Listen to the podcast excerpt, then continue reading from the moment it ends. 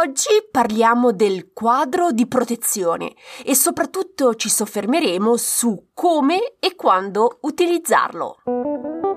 Benvenuta al mio podcast Viaggio alla scoperta della spiritualità.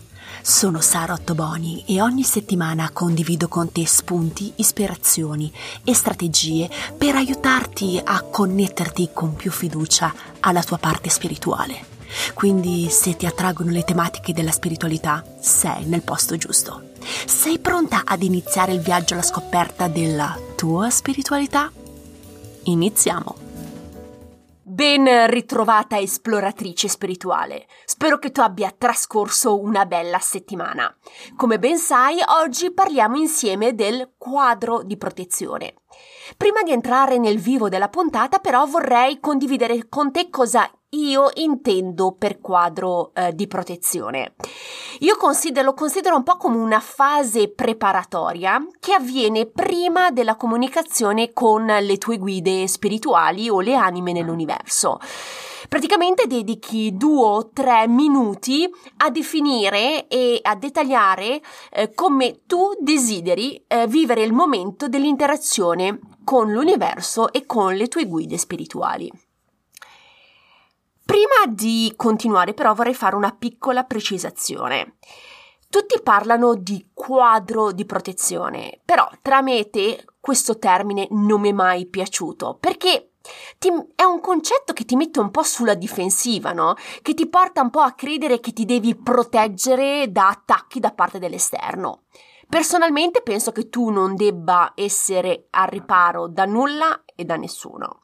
Quindi io preferisco chiamare questa fase preparatoria in un altro modo. Quando parlo con le clienti parlo spesso di protocollo di autorizzazione. Perché io considero che in quei due o tre minuti tu autorizzi e dai il consenso alle tue guide o alle anime di comunicare con te in un determinato modo, in un quadro di rispetto, di positività e di benevolenza. Personalmente quei due o tre minuti io li utilizzo per indicare i termini e le condizioni secondo i quali le guide e le anime possono comunicare con me. Come puoi ben notare, l'attitudine con la quale io vivo e le mie clienti vivono quel momento di fase preparatoria di due o tre minuti è completamente diverso, perché non sei più in una vibrazione difensiva, bensì in una vibrazione più di mediazione e di rispetto. Quando è che consiglio io di utilizzare questo protocollo di autorizzazione?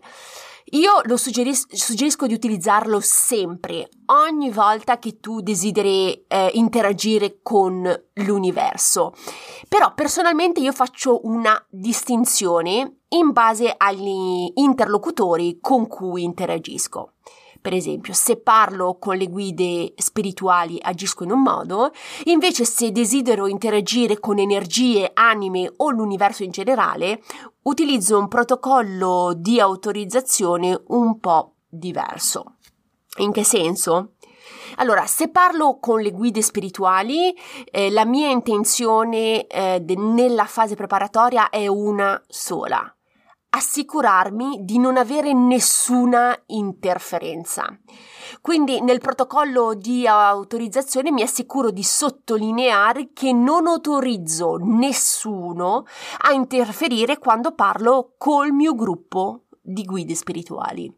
Fondamentalmente dico che non voglio essere disturbata da nessuno. In questo contesto sinceramente non indico alle mie guide come voglio comunicare. Sono le mie guide, mi conoscono, abbiamo un rapporto insieme, sono lì per sostenermi, quindi non hanno bisogno che io ribadisca certi concetti, lo sanno. Quello che faccio in questo contesto è solamente eh, ribadire che non voglio avere interferenze non volute. Invece, quando interagisco con l'universo, le energie e le anime, nella fase preparatoria mi dedico a mettere un quadro più rafforzato. In questo caso indico veramente le condizioni sine qua non per eh, avere un, um, una comunicazione che mi, che mi convenga. Molte mie amiche mi hanno chiesto come io gestisco in concreto questi due o tre minuti di fase preparatoria. La mia risposta è la seguente. Ognuno di noi ha la sua tipologia, il suo modo di fare. Tu sei diversa da me e io sono diversa dalla mia amica. Alcune mie amiche fanno delle preghiere cristiane, altre recitano dei piccoli mantra Altre utilizzano cristalli, salvia bianca e recitano alcune preghiere pagane. Come dico sempre, non c'è nessuna formula magica. C'è la tua formula. Personalmente non faccio nulla di tutto quello che le mie amiche fanno perché non mi rispecchia in quanto persona. Ripetere dei mantra e preghiere non è il mio modo di fare e non è il mio modo di essere. Però, attenzione, non vuol dire che sia sbagliato anzi eh, tutt'altro. Come ho appena detto, ognuno fa quello che desidera e quello in cui crede. Ora condivido con te alcune linee guida che potrebbero esserti utili per la definizione del tuo protocollo di autorizzazione. Il primo punto da ricordarsi è che le condizioni che tu includi al- all'interno ti facciano sentire a tuo agio che siano delle condizioni in cui credi, ok? E che rispecchino i tuoi valori. La cosa importante qui è una, è l'emozione che associa al protocollo, non è veramente quello che dici o quello che fai nella fase preparatoria. In che senso? Se ripeti tre mantra e reciti due preghiere indicate da qualcun altro, ma che tu non hai nessun legame emotivo con quello che dici, secondo me, secondo il mio parere, non serve assolutamente a niente. Lascia un po' il tempo che trova. Meglio due piccole frasi concise, dirette, in cui credi, piuttosto che tre paragrafi scritti da qualcun altro a cui non hai nessuna associazione emotiva. Quindi crea un protocollo di autorizzazione in cui credi, in cui ti senti a tuo agio. Però ti starei chiedendo, ok Sara, ho capito il mindset, però come faccio a redigere in modo concreto questo protocollo? Quello che ti consiglio di fare è di rispondere a queste domande e creare un tuo proprio quadro.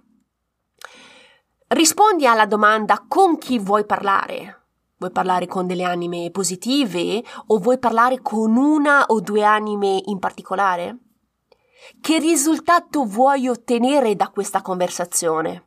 Per esempio, vuoi ottenere consigli, indizi utili per te in questo momento o um, alcuni consigli sul futuro? Che tipo di comunicazione vuoi avere? Vuoi avere una comunicazione rispettosa, non invasiva e piacevole? E indica soprattutto la durata dell'interazione. Quando è che finisci di ricevere l'informazione? Quando hai finito la conversazione? Quando esci di casa? Oppure dopo 24 ore? Definisci la durata dell'interazione. Quindi puoi iniziare a buttare le basi del protocollo di autorizzazione rispondendo a queste domande che ho appena fatto. Però ricordati che puoi, eh, se ci sono delle domande che non ti piacciono, le puoi sostituire o eliminare. Come dico sempre, sei te il boss a casa tua. Se vuoi aggiungere altre domande, sei libera di farlo. Eh, e ricordati inoltre che il um, protocollo può essere evolutivo, cioè lo puoi cambiare ogni volta che lo desideri, eh, puoi adattarlo ogni volta alle esigenze del momento, ok? Quindi ricordati che l'obiettivo qui è uno solo. È mettere dei parametri che rispettano la tua volontà durante l'interazione con eh, le anime in universo. Ok? Se ricapitoliamo insieme, consiglio sempre di mettere questo protocollo di autorizzazione quando parli con l'universo. Se parli con le guide spirituali, indica il tuo desiderio di non aver nessuna interferenza.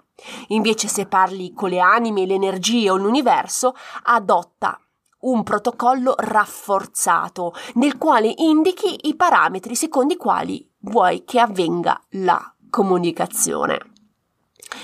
Spero che questa puntata ti sia stata utile. Ho una notizia per te. Il mio nuovo sito internet è live. Non esitare ad andare a sbirciare e a leggere anche gli articoli di blog eh, che potrebbero interessarti. Eh, il, nella didascalia puoi trovare eh, il, eh, il mio sito internet. Come ben sai, sono sempre a tua completa disposizione se hai domande, dubbi o incertezze. Sono qui per te, sono ad un clic, quindi non esitare a contattarmi. Mi resta che augurarti una bellissima settimana e ci sentiamo la settimana prossima. Un abbraccio, ciao!